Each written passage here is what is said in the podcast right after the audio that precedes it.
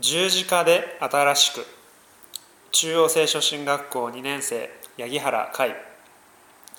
私の高校時代は体は丈夫な方でしたが心があまり健全ではありませんでした。インターネット上で悪口を書くのにハマっていたのです。学校と部活から家に帰るなり親を軽蔑し学校の同級生や気に入らないテレビタレントを思い出し一言言ってやりたいと思い投稿しました。彼らが悪い。私は普通だと言い聞かせていましたが悪いのは私です。そう思いつつもやめられませんでした。そんな自分が恥ずかしかったし人と会うのも苦痛でした。両親がクリスチャンだったので子供の頃から教会は引き続き通っていましたが私はこの場所にふさわしくないと思っていました。実際礼拝堂の端の席に座っていました。しかしある時の牧師先生のお話は私に驚きを与えました。悲惨なイエス・キリストの話です。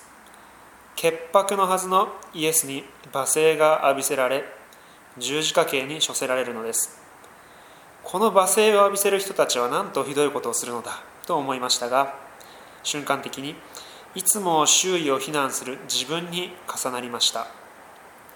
イエスはさらに耐えるどころか父を彼らをお許しくださいと言いました。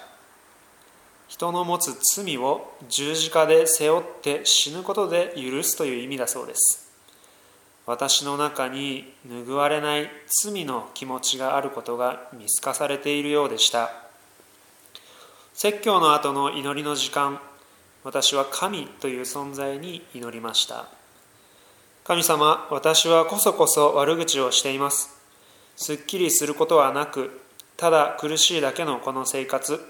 あなたに頼るしかありません。救ってください。祈り終わった後驚きました。自分の肩の荷がふっと降りたようでした。それだけではありません。翌日の朝ごはんでレタスをシャキシャキッとかじるのが美味しいのです。自転車で一歩一歩ペダルを踏んで風を感じるのが心地よいのです。些細なことでしょうか。しかし今生きていると心から思えたのは18年間生きてきて初めてでした。罪が十字架につけられ新しくイエス・キリストの命で生きられるのだ。聖書に書いてある通りと思いました。当時の私を知る友人も私の変化に気づいたといいます。現に書き込む悪口は少しずつ減っていきました。そしてニュースでそのような被害を見聞きするたび申し訳ない気持ちになり助けを祈るようになっていきました。